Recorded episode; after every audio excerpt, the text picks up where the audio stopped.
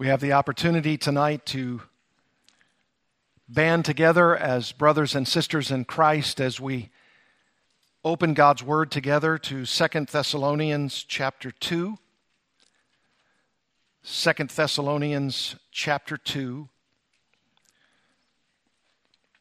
As you know from the previous four parts of this little mini-series called Do Not Be Deceived by The Coming Day of the Lord,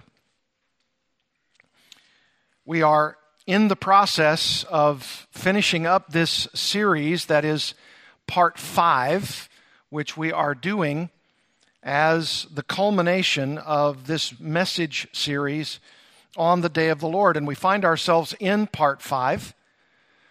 We learned in the previous parts so many things about what will happen in the end of the age.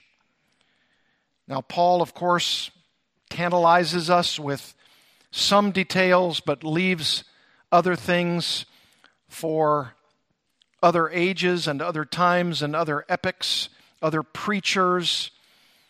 Bible writers from across the New Testament give us other information, but we need to focus our hearts and the attention of ourselves together in this particular text of Second Thessalonians chapter two, and it is this. Second Thessalonians two three, let no one deceive you in any way. For that day, referring to the day of the Lord, this terrible, awful day of judgment, will not come unless the rebellion comes first. And the man of lawlessness is revealed, the son of destruction, who opposes and exalts himself against every so-called God or object of worship, so that he takes his seat in the temple of God, proclaiming himself to be God. Do you not remember, Paul says, that when I was still with you, I told you these things? And you know what is restraining him now, so that he may be revealed in his time. For the mystery of lawlessness is already at work. Only he who now restrains it will do so until he is out of the way. And then the lawless one will be revealed, whom the Lord Jesus will kill with the breath of his mouth and bring to nothing by the appearance of his coming. The coming of the lawless one is by the activity of Satan, with all power and false signs and wonders, and with all wicked deception for those who are perishing, because they refuse to love the truth and so be saved. Therefore, God sends them a strong delusion, so that they may believe what is false, in order that all may be condemned who did not believe the truth, but had pleasure in unrighteousness. Now, as I have been saying, this is a very sober word, a very somber passage of Scripture, because it's talking about things that we've discussed, like the rebellion, the rebelling of mankind, and the rebel. Clearly, that rebellion is a rebellion of all manner of unbelieving persons at the end of the age, that is, the world as we know it. And there's going to be a massive rebelling against God, against Jesus Christ, against the ministry of the Holy Spirit, and there will be a rebel who leads the parade of rebellion, and that is clearly shown to us in verse three. The man of lawlessness is revealed, it says, the son of destruction, the son who attempts to provide destruction against the world, but also one who is going to receive himself destruction at the end of his time. And then verse four, as I just read to you, is what I call the blasphemy and the blasphemer. This is the Antichrist. This is the one who is that man of lawlessness, the son of destruction. And according to verse four, he opposes and that, of course, means he opposes God and exalts himself as over against God and over against every so-called God or object of worship. So he exalts himself to the place where he's the king of everything, he's the God of everything, or so he thinks. And he even takes his seat, verse four says, in the temple of God, proclaiming himself to be God. It is, of course, a most audacious claim, but he does make it. It will happen. It will happen at the end of the world as we know it, and when he does, he's committed the ultimate blasphemy. And then in verse five, we saw in our series the teaching and the teacher. That's Paul, ever the teacher, I've been saying, because he says to the Thessalonians, do you not remember that when I was still with you, I told you these things? I continually told you these things. Why? Because he's trying to comfort them. Remember, the whole context of this passage is the uneasiness, the scared and heavy-hearted Thessalonians, because they've been told, whether it was by a false teacher or a false prophet or a false letter, and we'll even find out tonight in the passages that we'll study that there are false signs and wonders. And perhaps that's the reason why they shudder in fear, because they assume that possibly these things are beginning to take place. And Paul says, no, no, I've been telling you, I've been teaching you, I've been warning you to remember that these things cannot be happening right now because the rebellion must come first. And Paul obviously is implying by that that that kind of rebellion, that kind of worldwide conflagration is not yet here. And then he says there's another reason, does Paul, that this can't be that time because of verses six and seven. I've called it the restraining and the restrainer. The restraining and the restrainer. Verses six and seven clearly tell us that there are those who believe that possibly this is happening in their own time, or at least they're being challenged to believe that.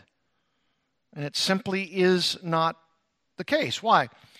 Because there's a person who's restraining the Antichrist. Yes, it's true that there are Antichrists in the world. Yes, it's true that there is lawlessness in the world. The mystery of lawlessness, this time when it's all going to break open and break apart, is not here. And the restrainer, who I said to you in that last message was and is, I believe, Michael the Archangel, and he's restraining undoubtedly now and will continue to restrain until he is loosened from that responsibility by God himself sovereignly. And when that restraining process is over, the Antichrist, the man of lawlessness, the son of destruction, will break out into all kinds of thievery and villainy until the whole world seemingly is in his grasp. And then the Lord Jesus Christ comes to the earth with his mighty angels in flaming fire, dealing out retribution to those who do not know God and to those who do not obey the gospel of the Lord Jesus Christ. And the Lord Jesus has to be the one who makes the real appearing. And when he does, according to verse eight, we see the killing and the killer. Verse eight says, and then the lawless one will be revealed, whom the Lord Jesus, as he comes to this earth, as he sets foot on the Mount of Olives, will kill the killer. He'll kill the Antichrist, the son of destruction, the man of lawlessness. And how will he do it? Verse eight says, with the breath of his mouth. And he'll bring to nothing this Antichrist by the appearance of his coming. That is power, obliterating power. Christ is the supreme power. And just by the breath of his mouth, He destroys the one who wants to destroy, the son of destruction. In other words, that's a fulfilling prophecy, isn't it? The son of destruction, if that means I'm the son of, that means I'm a part of destruction. That means I'm a part of it even when I myself will be ultimately destroyed. And this is that, verse eight. Jesus will destroy him, fulfilling such a moniker. And then tonight, we have verses nine to twelve, and verses nine and ten are for us the deceiving and the deceiver. The deceiving and the deceiver. Look at verses nine and ten. This is an amazing portion of Scripture, and it's one that I really, really want to delve into tonight with you, because this is something that Christians certainly want to know about, and it is a fascination of many, if not most, and the Scripture tells us what it is. Verses nine and ten of Second Thessalonians two. The coming of the lawless one is by the activity of Satan, with all power and false signs and wonders, and with all wicked deception for those who are perishing because they refuse to love the truth and so be saved. Now, isn't it most interesting that while Paul has just written about the appearance of Christ's coming, and I mentioned that in the earlier message this morning, that there's another coming. The lawless one is going to be revealed, the Bible says. He's going to be having his own coming. And of course, he'll have also his comeuppance. But the real appearing, the powerful appearing, the grand appearing will be Jesus Christ killing the Antichrist by the sheer breath of his mouth.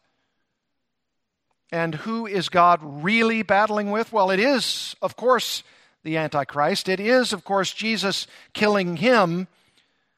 But the one behind him is revealed here in verses nine and ten, right? The coming of the lawless one is by the activity of Satan. Satan is very, very powerful. But he's not all powerful. He's very, very strong. But he's not omni-strength. He has weaknesses. Even Jesus himself said in the gospel accounts that a, a kingdom divided against itself shall not stand. And he was answering the question because there was a question that was being asked about Satan and his wiles and his demon activities. And, and somebody was asking a question, and Jesus was responding, responding and saying, look, if you're asking me the answer to this, why does it appear as though falsehoods and false teachers and satanic activity seems to be going against falsehood and demonic activity? Uh, why are they fighting against each other? And of course, the answer is because they're so wicked, they're so diabolical, they're so demonic that at times they even go after each other. What kind of kingdom can stand like that? And wouldn't you suppose that at the end of the age, when all of this is at its fever pitch, that there's going to be more satanic activity than in the history of the world? It's going to happen. You know, there was a lot of demonic activity going on when Jesus was walking the earth in his three, three and a half year ministry, right? They were contending against him. They were asking him to heal disease and sickness and demonic possession, and he was doing so. Sometimes he would do it all day and into the evening, and he was so tired because he'd done it all day. He'd used an immense amount of power, and as the God-man, he was sleeping one time so soundly in the boat, he didn't even realize because, because of his sleep that the boat was sinking in a storm, right? He was constantly battling the kingdom of darkness. Well, guess what's going to happen then at the end of the age? And how does Satan plan to do his dastardly work?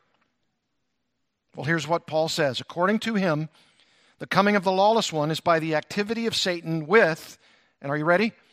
All power and false signs and wonders and with all wicked deception. You see the two words there, all? All power and all wicked deception. There's a lot of activity in the word all. I don't want to be around for that. I pray and believe from Scripture itself that I won't be around for that, even if I was alive. None of us want to go through this. If you're a believer in Jesus Christ, you don't want to be there. You don't want to see all power and false signs and wonders and all wicked deception. Brutal. It's going to be almost beyond description. And add to that, verse eleven, which we'll get to shortly, God himself, according to Paul, there in verse eleven, sends them a strong delusion. Who's the them? To unbelievers. That is, those who are choosing to believe what is false through these devilish, powerful, yet false signs and wonders. This is going to be something on a grand scale like never before. And you and I might be tempted to say, I just like to see it. I want to be I want to be a distance away from it, but I like to see it. No, you don't. No, you don't. You don't want to see this. This is the this is the implosion of mankind. I mean, the idea of Satan's power. I want to delve into that a little bit. The idea of Satan's power is explained by that phrase, all power, which I think best is interpreted this way. All power, maybe we could say all power, colon, through false signs and wonders. In other words, the signs and the wonders that are being referred to there is the explanation of what he means by all power. It's not three things, power, signs, and wonders. It's the signs and wonders by the activity or instrumentality of all power. That is, all satanic power. Not all of the power in the universe, not omnipresence and omnipotence of a all-seeing, all-knowing, and all-powerful God, but Satan is who he is. He's the God of this world, and he does have immense power, but not all power. But of all the power that he has, he's using it at this day. Can you imagine that? Of all the things he could do, he's going to try to do right then. Why? Because he knows he's near the end. These are powers. It says signs and wonders. And don't forget the word which modifies them, false signs and wonders. False. You say, well, what do you mean false? You mean like trickery, chicanery, black magic, a kind of uh, um, sleight of hand? No. No, I think these are these are real, powerful events, whatever they are, both signs and wonders, but they are satanic at its core. And because he's a liar from the beginning, the Bible says, they are then, therefore, false signs and powers. Not made up. They're real powers, real signs, real wonders. You don't try to wickedly deceive people by sleight of hand. They're going to not be impressed most of the time. But if you have real signs and real wonders from the false one, the liar himself, and he is that powerful, not as powerful as God, but he is powerful, one of the most powerful beings in the universe, wickedly so, I grant you, but he will be doing things that will actually effectively deceive the world. That's how good he is. And you know, I kept thinking about that in my mind. Where, where do you go in Scripture? Where do you... Where do you cross-reference in Scripture the idea of Satan's cunning? Well, certainly you could go to the first book of the Bible, right? Genesis. But that was kind of a it was kind of a verbal repartee between Adam and Eve and, and the serpent, right? Uh, where would you see not a display of uh, sort of verbal fisticuffs, verbal deception? Well, how about Job? How about Job? Remember the first chapter of Job? Do you remember that Satan went to God to ask permission to afflict Job? And boy, did he afflict him. You might see a little bit of what's going on here, or what may be hinted at here, by reading the first two chapters of Job and seeing how Satan afflicted him terribly. Boils, some kinds of physical ailments and maladies that caused him to take potsherd, uh, you know, like uh, like a kind of raking motion with a with a hard-edged, where he was trying to just sort of shave off, if he could, the the the porous boils on his body. And you remember, it even says in Job, we don't have time to read it, but there were storms. Storms that came through, killed all the children, the livestock. So apparently, Satan has the ability, when God allows it, to actually create physical phenomenon environmentally, atmospherically, where there is such damage that people are killed. You remember the one requirement God told him that you can't do? You can't kill him. Which means that if God had allowed him to do such a thing, Job would be dead. His children died. But God said, you can do this and that and the other, but you cannot take his life.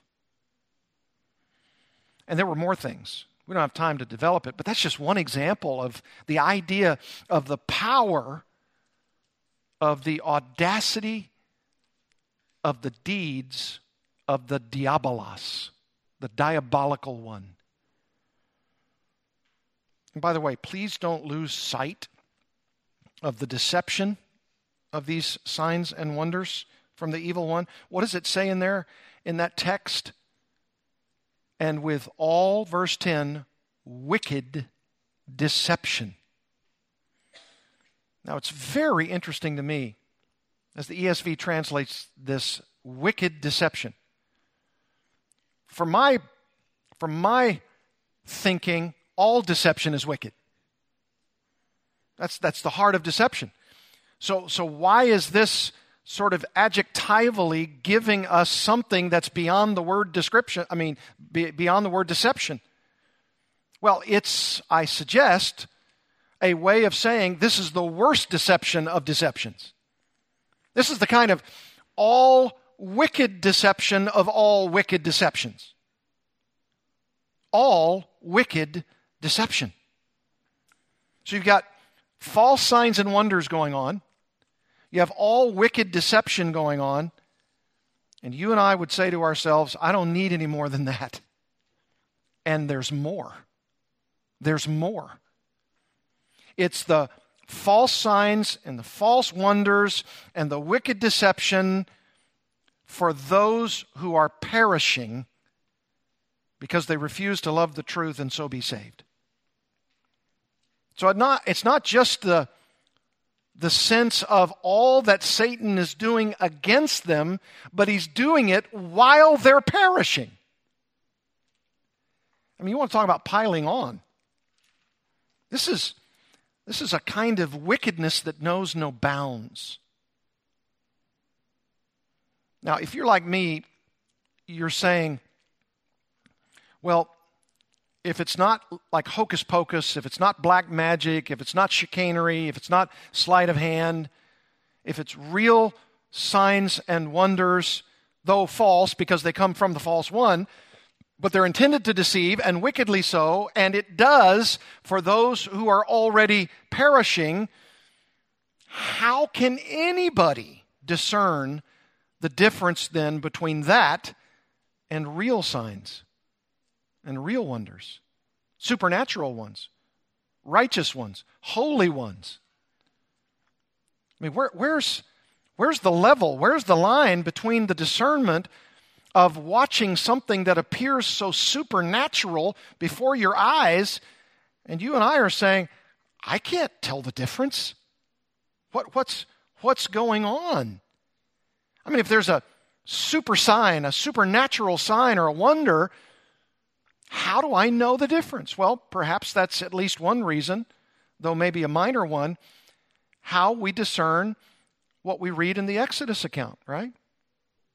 You remember when Moses came and said, "Let my people go." And Pharaoh was continuing to say no, and there were how many plagues? Ten of them.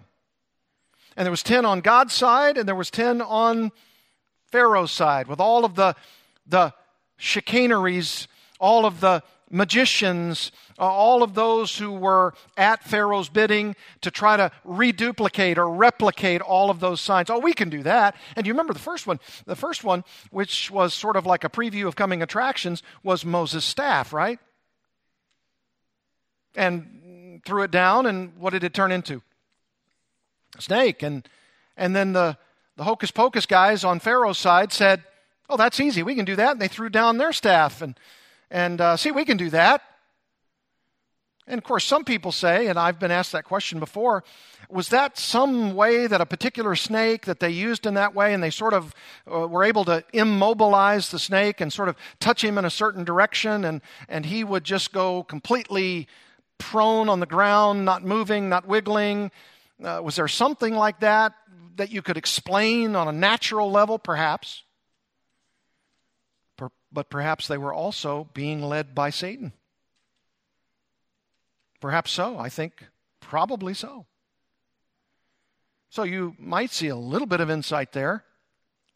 But that being the case, or that being at least possible, what's happening at the end of the age? All of these false signs and wonders, I mean, if I'm watching those, and if I'm there on that day, and if I'm sort of on the fence, maybe maybe I'm seeing that this is not so good of a guy, and uh, maybe he goes in there and he says in temple worship, "I'm the God of the universe, worship me," and maybe you're not so persuaded, but then he turns around, and by the activity of Satan, he does something that is so grand that you say, perhaps he is God. Perhaps this is from the Lord. Perhaps this guy is, in fact, a, a new kind of God-man. Perhaps we ought to worship him. I mean, I'm convinced that something like that must be occurring at that time, because the signs and wonders, though false, because they come from the false one, look absolutely real. So how do you discern? How do you know? Well, I would say it's not just the signs and the wonders. You have to try to discern, are they from God or from Satan? It's what I think they are designed to produce. And in this case, it's designed to produce what? Deception. Deception. What about, what about God, and what about Moses, and uh, what about Jesus, and what about Elijah and Elisha? What about this proliferation of all kinds of signs and wonders from the good side, not the bad side? Well, I think that's what we ought to delve into a little bit. Turning your Bibles to Second Corinthians twelve twelve. A lot of people might be asking, how do you discern this? Not necessarily in this latter-day phenomenon, the end of the world, but perhaps just everyday stuff. Who, who's true? Who's false? Who's in? Who's out? Who's good? Who's bad? And this is, this is a practical reality for the local church of our day, isn't it? Someone comes in, someone says, "I can heal. I can perform miracles. I can, I can raise the dead." I was once preaching in my previous church, the Bible Church of Little Rock, and I was I was doing the latter part of the Gospel of Mark. And I was in a section of Mark's Gospel. You don't have to turn there, but it's a section that appears in brackets.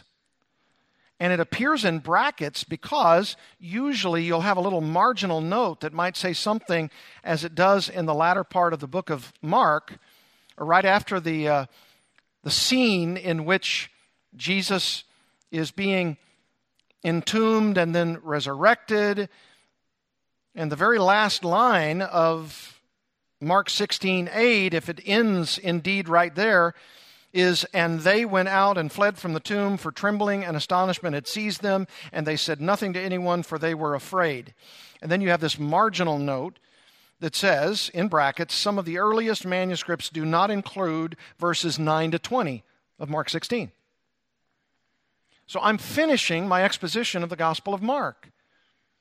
And as I'm finishing, I'm giving some reasons why I think that the right ending of Mark's Gospel is, in fact, verse eight, and that I was agreeing that verses nine to twenty are not a part of the original portion of Holy Scripture. And one of the reasons I was giving because of this particular text was that there was a phrase in this disputed text that says this, verse sixteen, "Whoever believes and is baptized will be saved. But whoever does not believe will be condemned." And then this, "And these signs will," notice that phrase, "will accompany those who believe." So if anybody's saved on this earth, this is what this text is saying. And the signs of these saved persons will be accompanied by this. "In my name they will cast out demons. They will speak in new tongues. They will pick up serpents with their hands. And if they drink any deadly poison, it will not hurt them. They will lay their hands on the sick and they will recover." That's what it says. And it's bracketed, but it's in your Bible. Sometimes it's in a different place. Sometimes it's in the text. But then you have a little footnote. But it's in there. It's disputed. And one of my answers was why I don't believe that this is the right ending of Mark's Gospel, and verse eight is the right ending, is because that is simply not true, that these signs will accompany those who believe. That wasn't my experience. Any show of hands? Anybody in your experience picked up any deadly snakes, any drinking of poison, not harmed you, and that was a part of your conversion experience? I don't see any hand up. So I was just making that case. That was one of about, I think, five reasons that I I said that's why I think this ending is not the right ending to Mark's Gospel. And no sooner had I given that particular point, but someone in the congregation immediately stood up and said, "You're a heretic! You don't know what you're talking about! You don't love the Bible!" And I said, "Oh, it's interesting. Never had that experience before. It's pretty novel." So I just let him say what he was going to say, and he sat back down, and I'd never seen the man before, and so I just kept on preaching. Don't ever want to miss an opportunity just to keep on preaching. So I just continued on with my reasons, and I don't know, maybe a few minutes later, another guy from another part of the church service stood up and said the same thing. "You're a heretic! You don't believe the Bible!" And then I, of course, started saying to myself, something's not quite right here. Something's going on. This is a very different situation.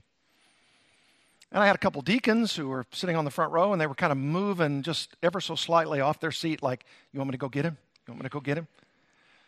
And so I just sort of calmed everybody down, and I said, "Look, it's obvious that in our service today, we have a couple of men, I don't know who you are, uh, you've said some things, and now I want to say some things," and so I just diverted completely and totally from the Gospel of Mark. And I said, "Look, the signs and wonders that you're talking about in what they were saying against me is something that you need to understand better." And so I said, "Let's go to Second Corinthians twelve twelve. Just on the fly, just started teaching on something completely different than what I was preaching on, and here it is, Second Corinthians twelve twelve. And notice, Paul says, Second Corinthians twelve twelve, "The signs of a true apostle were performed among you with utmost patience, with signs and wonders and mighty works." And you know why Paul's saying that? If you study the context of Second Corinthians, you know this, that there were some men in the church at Corinth who were not only downgrading Paul, and they were not only disputing with him, they were not only claiming that he himself was actually the false apostle and that they were the true apostles. Some commentators have even called them the super apostles, because that's what they were claiming about themselves. And undoubtedly, part of what's going on in First Corinthians twelve, thirteen, and fourteen about some of these miraculous gifts and signs that were going on in Corinth, because remember, the Bible hadn't been completed yet, the canon of Scripture was not yet full, and so there were signs and wonders going on in the first century church, and Corinth was one of those places. And they were very gifted. They were very gifted. Multi-gifted, and some of them were performing such signs. And as they were doing so, guess what? There were some men coming into the church who were false apostles, claiming that Paul himself was one and that they were the true. And so Paul says, I'm here to tell you the signs of a true apostle were performed among you, speaking about himself, and he did so with utmost patience. And as you read this section, not only chapter twelve, but the latter section of this second letter to the Corinthians, you find that signs and wonders are coming from someone who is teaching the truth. And they're also living the truth. And that's documented time and time and time again. And then when you get to other places like the pastoral epistles, First Timothy and Second Timothy and Titus, and you find Paul going after some of these guys who are reported or reputed to be the real deal, and then he starts to call names, and he says, Hymenaeus and Alexander and Philetus, look, you have to be warned against them, because here's what they do, and Paul will immediately go to two things. It is what they say and how they live. So you know one of the ways to discern these signs and wonders of the age? They did it in the New Testament, and in the days to come, at the end of the age, at the terrible, awful day of the Lord.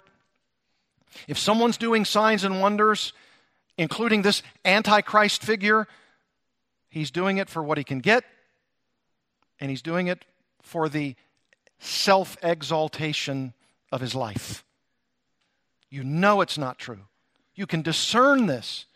You say, well, but we're not there. If the church isn't there, then the whole world is going to be deceived. And that's precisely what happens, except for some. And praise God, even in that tribulation time, there will be those for whom God has elected to salvation, and they will be saved out of such horrific damage to the whole world. Aren't you encouraged about that? That even then, God has his elect, and he will bring them to himself. And the rest of them, they are totally deceived and want to be. That's the difference. Here's another. Look at Acts chapter two. Acts chapter two.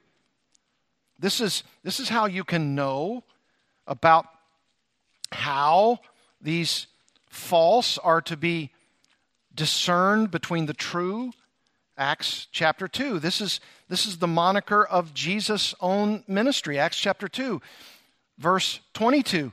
Men of Israel, hear these words. This is Peter's preaching. Jesus of Nazareth, a man attested to you by God with mighty works and wonders and signs that God did through him in your midst, as you yourselves know, this Jesus, delivered up according to the definite plan and foreknowledge of God, you crucified and killed by the hands of lawless men. God raised him up, loosing the pangs of death, because it was not possible for him to be held by it. If you read that sermon, though it's not the whole sermon, it's just a, a sample of that sermon, you'll hear righteousness and holiness of the truth.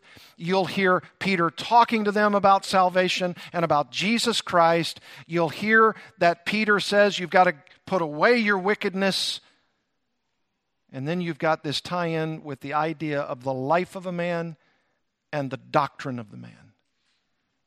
And so you can discern that those who have false signs and false wonders, it's false because you look at their doctrine and you look at their life and you can discern that they are not truly from God. That's how you know. It says in Hebrews two four that Jesus was brought into this world in part to do two things. To do signs, wonders, mighty works. And at the end of chapter two in Hebrews two, it says, and one of the reasons he came was also to destroy the destroyer, to destroy the works of the devil. It says that in First John as well.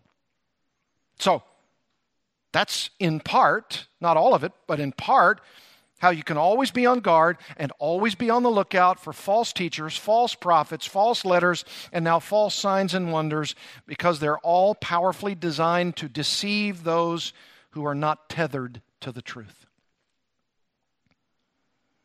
And Jesus tells us. It's not like you and I have to be discerning forever and only on our own wits, by our own designs, and by our own need to discern. That's a part of it, but we've also been warned time and time and time again. Do you remember what we read this morning? Look back at it. Matthew chapter twenty-four.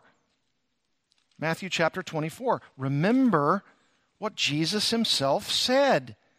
He said in chapter twenty-four, verse twenty-four, that's easy to remember, Matthew twenty-four, twenty-four, for false Christs and false prophets will arise and perform great signs and wonders. There it is. But notice the life and the person. They're false. He's a false Christ. He's a false prophet. They're performing great signs and wonders. And then what's the next phrase? So as to lead astray. And he says, if possible, even the elect. No wonder the days are cut short. Because God is all about saving and protecting the elect. The others, they're going to fall to the false Christ. They're going to be seduced by the false prophets. And they're going to say the signs and wonders must be true. And they fall right into his plans. Do you know that that happens also according to the book of Revelation? Turn there, Revelation chapter thirteen. This is, this is what's going to happen. And it's going to happen in spades. It's going to happen regularly and with profusion of signs and wonders and so-called miracles. But they're all false, but they're designed to do something. And what are they designed to do? They are designed to do the things that they're supposed to do, deceive.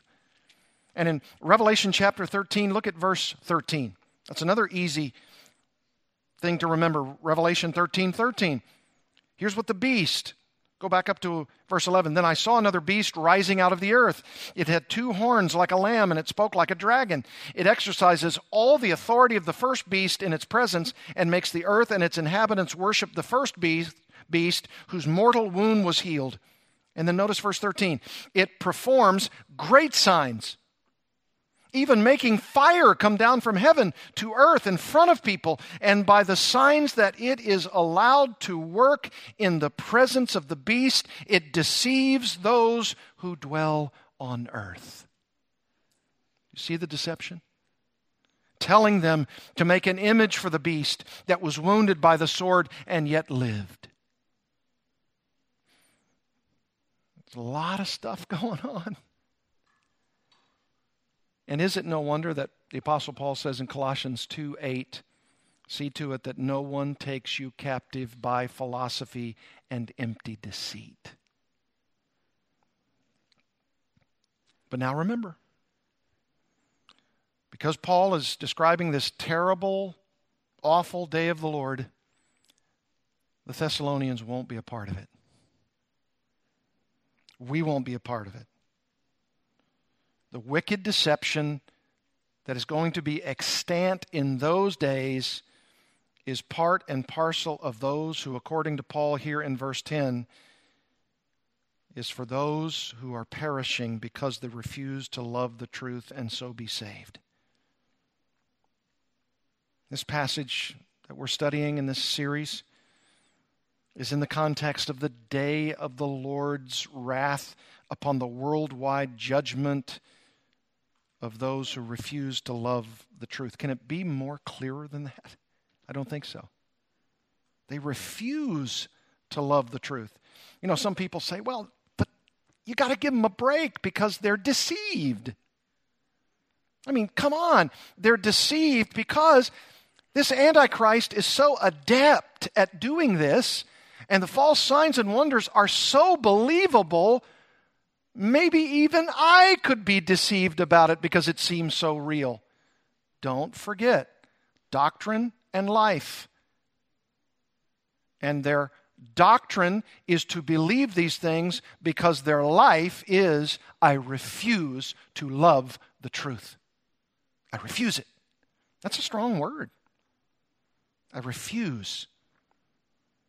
And I read you that Matthew twenty-four, Jesus' own use of the word elect in an eschatological passage, passage about the end times. Jesus says, I'm all about election and reprobation. Now, you've probably heard the election term, right? People are elect. God opens their eyes. Everybody's a sinner. Nobody deserves heaven. Everybody deserves hell.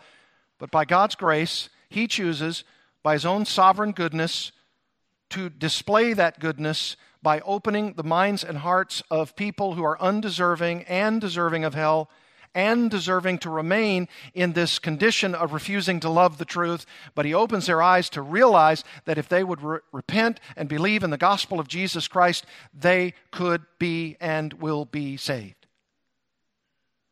And He elects them for the purpose of the praise of Almighty God because of that salvation. That's election. Now, there's more to that, but that's the essence of it. And when does that happen? The Bible says from eternity past. Ephesians chapter one. The plan has been the plan forever and a day. But what about the other side?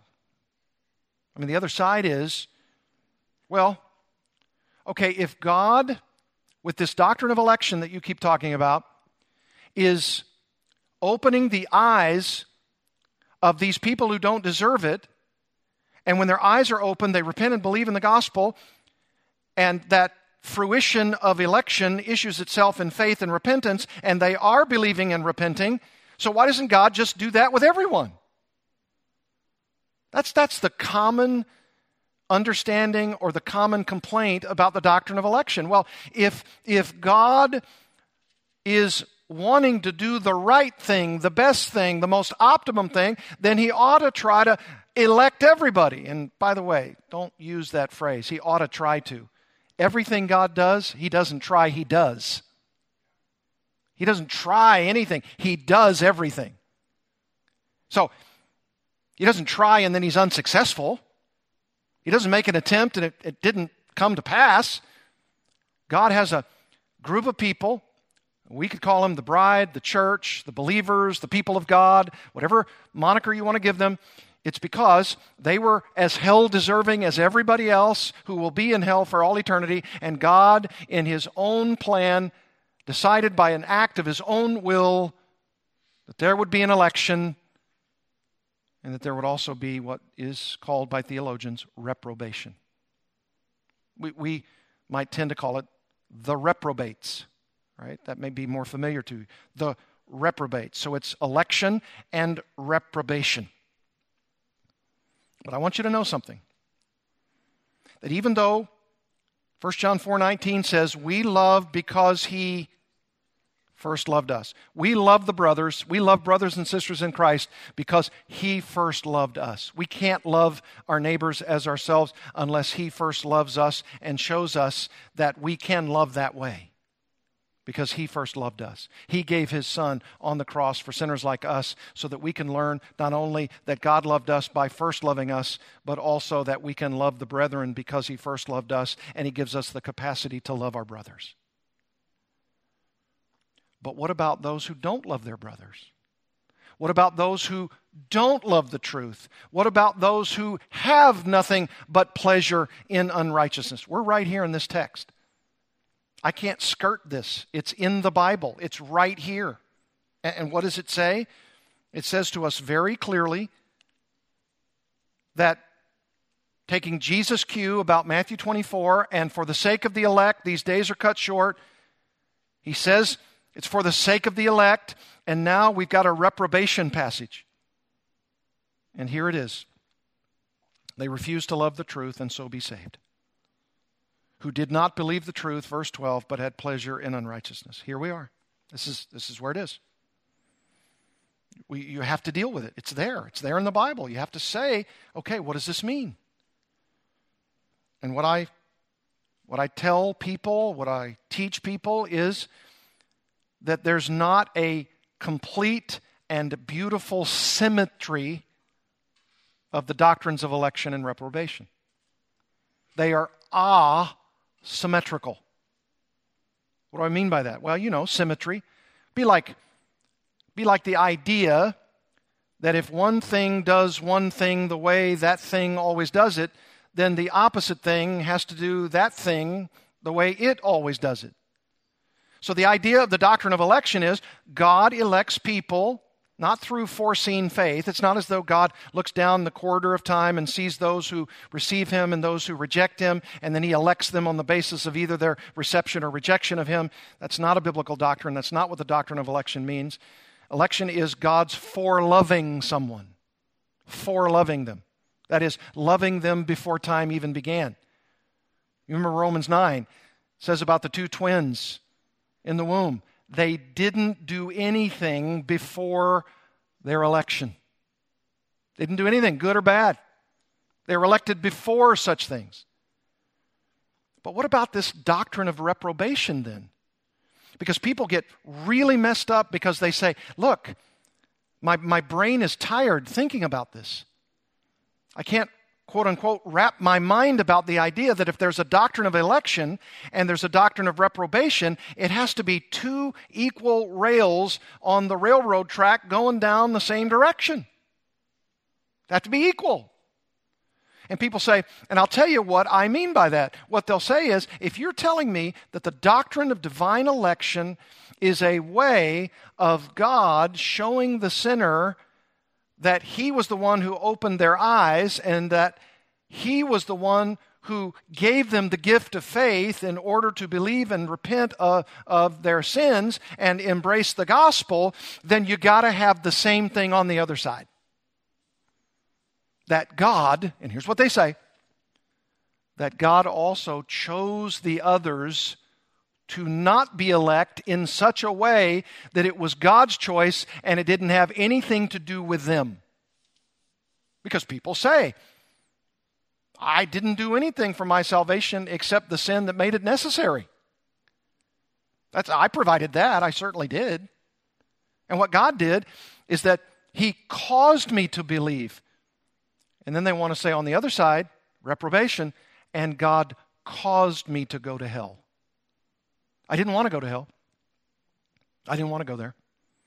I tried so desperately to repent and believe. And, and, and this gift of faith and this gift of repentance that the Bible talks about, it just never came my way. And, and so I was earnestly trying, and, and I just wasn't one of the elect.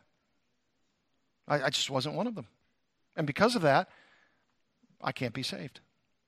So if, if the doctrine of election is true, the doctrine of reprobation has to be symmetrical with that. If God chooses some, he doesn't choose others, and that's why they have the fate that they have. And you know what the Bible says? And here's one of these texts. That's not true. The Bible doesn't teach that.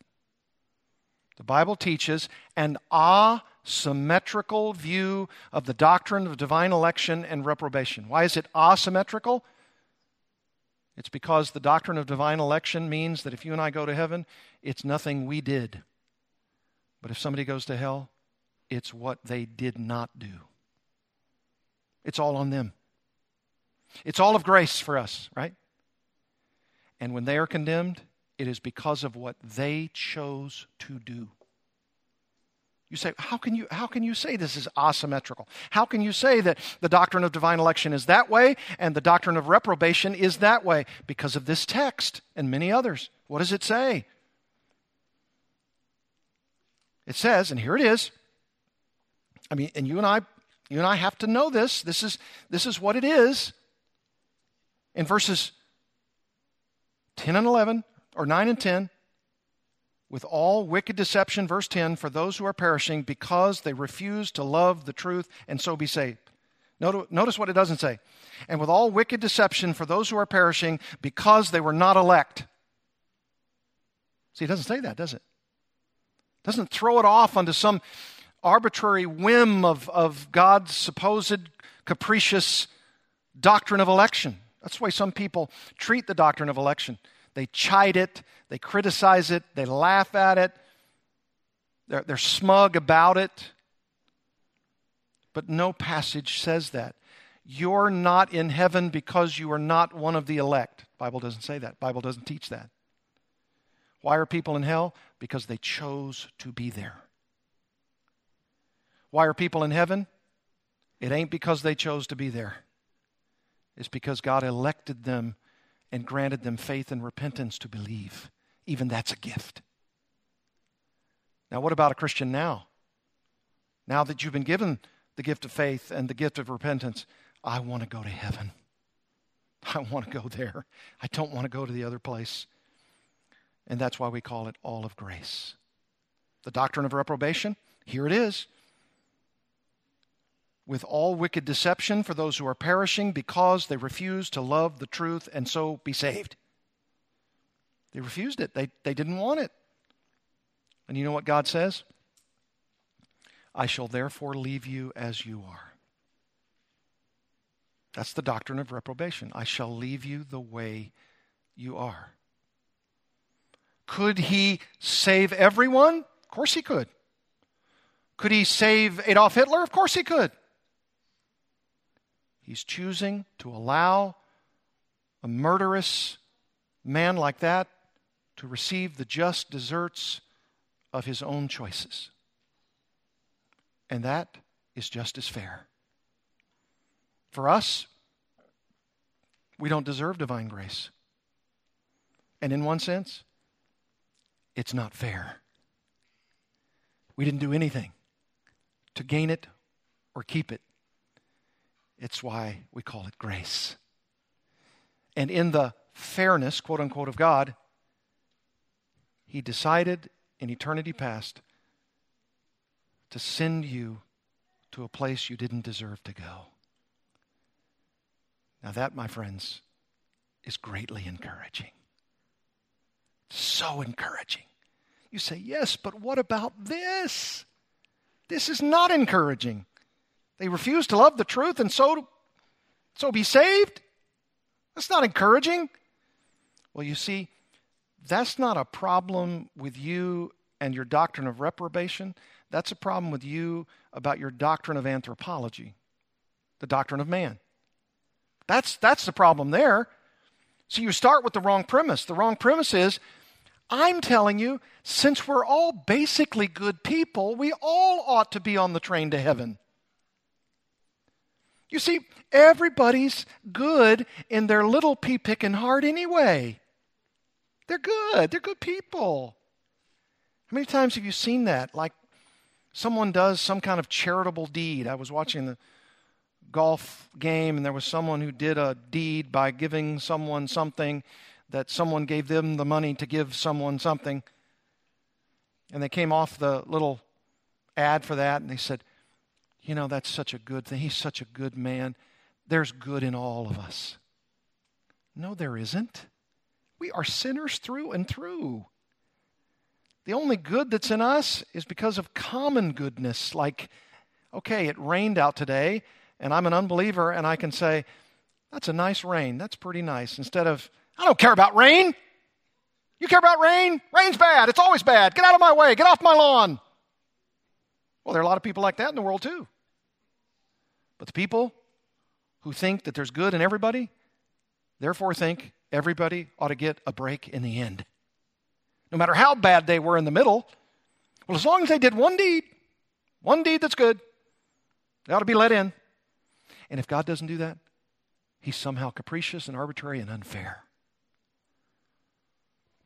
And the doctrine of reprobation says, and it will continue to say, and there's no way to work around this text. They refused to love the truth and so be saved. And because of that, they are doomed. They're doomed. And how so? Our last point, the judge, the judging and the judge. Verses eleven and twelve. Therefore God sends them a strong delusion so that they may believe what is false, in order that all may be condemned who did not believe the truth but had pleasure in unrighteousness. Now, folks, this is a hard word. This is a hard word. There's, there's nothing arts and flowers about this. No hearts, no flowers about this. This is a hard word. God sends them a strong delusion. And I can hear it. I can hear it right now. Who is that God you serve? That's not the God I serve. If you serve that kind of God, I'm out. I'm out of your life and you're out of mine. Why? Because my God would never do that. My God would never send a strong delusion. And furthermore, so that they might believe what is false? You mean God is all about sending people a delusion so that they could believe in falsehood?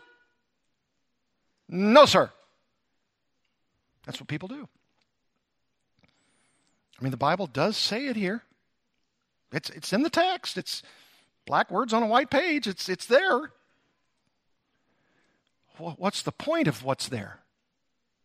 How do you, how do you answer such a person? Well, you answer it like this. This is a punishment text. This is a judgment text. This is a sovereign judgment text. This is a holy and righteous and sovereign God who sends, as a part of his punishment, as a part of his judgment, a strong delusion. In other words, they are so, notice my phrase, hell-bent on refusing to love the truth so as to be saved. And God says at his appointed time, and only he can do it, we can't see into the human heart, but only God can. And there are coming times and times and a half a time where, when this is the judgment, God says, I'm omniscient. I know that they will never repent. I know that they will never believe. And because of their refusal to love the truth and because of their pleasure in wickedness, I will myself, as a judgment against them, bring a strong delusion so that they would believe continually what is false, and they will forever believe that in hell forever. You say, I don't like that. I, I just don't like that. I, I, I just, it just doesn't seem right. Here's the answer. God does a lot of things that you and I don't know all that he's doing and why. But it is right. It's a hard word, but it's also a true word. It's the example of what we don't like to think about, but it is true, and it is here, and it will be there on that day. That God decides, perfect, loving, gracious, sovereign, powerful, and exacting, he will decide. And when he decides, these people will get exactly what they deserve. Even if it means that God judges them even before they die, by bringing them a strong delusion so that they would believe what is false. Notice what the text says, in order that, for the purpose that, all may be condemned who did not believe the truth. Here's its opposite. Here's the opposite of what it means that you do not believe the truth, but had pleasure in unrighteousness. Don't tell me that God is not having the sovereign right to send people to their judgment day because they persisted in the pleasure of unrighteousness. Don't tell me that's that's wrong. Don't tell me that's not right. It is because he decided it's their destiny. If God allows, listen to this, if God allows anybody who's a sinner, which means the whole world is included in this, save Jesus himself, right? If God lets anybody have one breath on this earth, though they are in Adam and vile and wretched themselves, and we grow up and be further scientists and painters of all kinds of wickedness in the world. We get so good at it. If God lets anybody have another breath, that is a part of his common benevolence in the world. For anybody who's a sinner to have any breaths, to have anybody riding in a car and they see this luscious meadow, or they see that sculpted skyline, or they see anything good, or they laugh, or they smell a pretty flower, or, or they see a baby born and, and they're so gratified for mom and dad. If there's one pleasure on the planet that they actually participate on, these God haters, these Christ rejectors, these people who refuse to love the truth and have pleasure in unrighteousness, if they have one good thing that's done to them in this world, God is really nice and really gracious and really benevolent toward them, because they don't deserve even the one joke, the one laugh, the one flower, the one scene that's beautiful. They don't deserve any of that. Don't tell me about the problem of pain. I say it's actually the reverse. It's the problem of pleasure. Why is anybody having any pleasure at all in this world? Why? They don't deserve it. Nobody deserves any pleasure. I don't deserve any pleasure. And if God lets any unbeliever who's headed for hell to have any pleasure at all in this world, it's his common beneficence, benevolence. It's, it's God being kind to those who don't deserve it. But then if he sends them to hell, that's where we object. Well, you let them see the beautiful sunrise. You let them have babies. You, you let them have joy in the morning. You let them go to the beach and, and be able to, to surf. You, you, what are you doing now? And he says, do you object? And of course, Romans nine, he says, do you have the right to tell the potter what kind of clay you'll be? Do you have any right to say, don't make me this way? I say, stop it right now. I'm in charge and you're not. I've just ungodded you.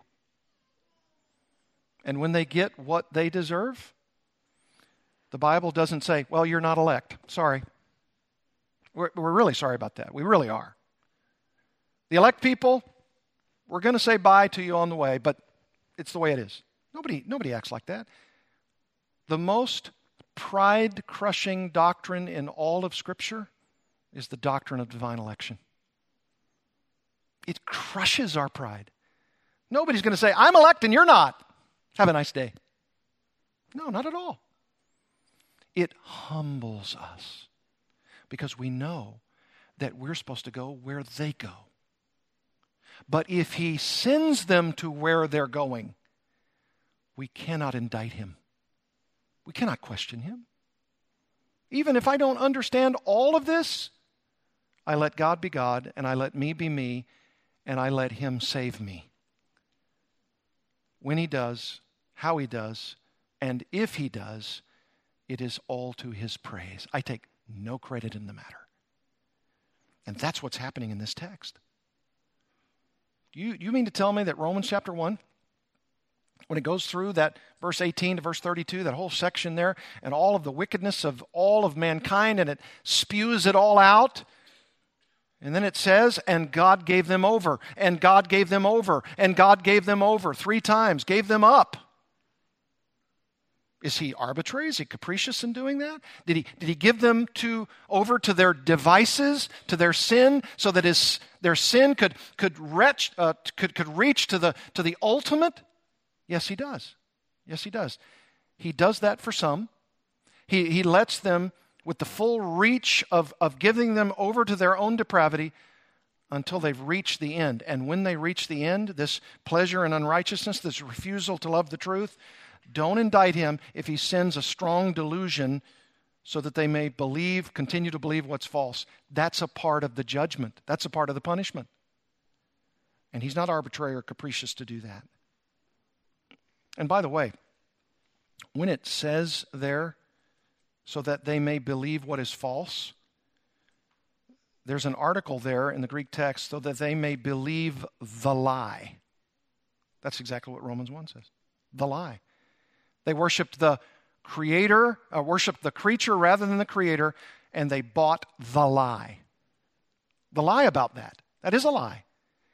So this is what happens here. And one other thing, verse twelve. Don't miss that word all. In order that all may be condemned. That's universal. This is not just the people who might have been trying to seduce the Thessalonians. This is not just some but not all. That's an all that means all, and there's all that that means right there. In order that all may be condemned. Because the truth is, someone who does not believe the truth but has pleasure in righteousness as the characteristic aspect of their life will be condemned. And all will be condemned for such things. So it's all condemned for what they do, all condemned for what choices they've made, and for us, it's all of grace. It's all of grace. Oh, my friends, I guess as we close, we just ask the question, are you a part of all falsehood, all lies, or are you part of all truth? Let's bow together in prayer. Heavenly Father, this message is not my message. It's the message of the Bible. It's the message of truth. It's not the lie, it's the truth. And there are those who, who sort of at times play around with the truth. They may see it at its edges. They may dance with it for a while. They may come up against it every now and then, but if they don't love the truth, if they don't, if they don't live in the truth, if they have pleasure in unrighteousness, then all of those who do are going to be condemned. Father, we, we have to tell the truth. Where would we be and what would we do and what kind of church would we have if we let people walk in here and just blithely tell them they can live any way they want? They can do whatever they want. We need to tell the truth, and the truth is that Jesus Christ's hand is extended to those who, bu- who would but reach out for it. And once they do, and he saves them, they ask him how. And Jesus says, because you were chosen before the foundation of the world. And we immediately fall upon our knees and say, I'm so undeserving. And then we live forever in gratitude, serving the one who died on Calvary's tree for us. And for those who are sent a strong delusion in this day, the day of the Lord, and who refuse to love the truth, and those who are said to be perishing, it's because they refuse to believe in the truth and they have greater pleasure not in that but in unrighteousness. And so God says, I shall leave you as you are. And the reprobates even criticize him in hell. They continue to reject in hell. They never want the truth. They never will want the truth. They will always and forever, even in an eternity without Jesus Christ, refuse to love the truth so as to be saved. And so they will have it. Father, Father, may this bring us to a greater desire to reach out to loved ones and others with the truth of the gospel, so that when this time is over, when this world comes against this terrible and awful day, all of those, even those who will go through this period and who will receive their lives back, even if their physical lives have been taken from them. We will all worship you with resurrected bodies, saying, Hallelujah, Hallelujah. Thank you for choosing us, the undeserving.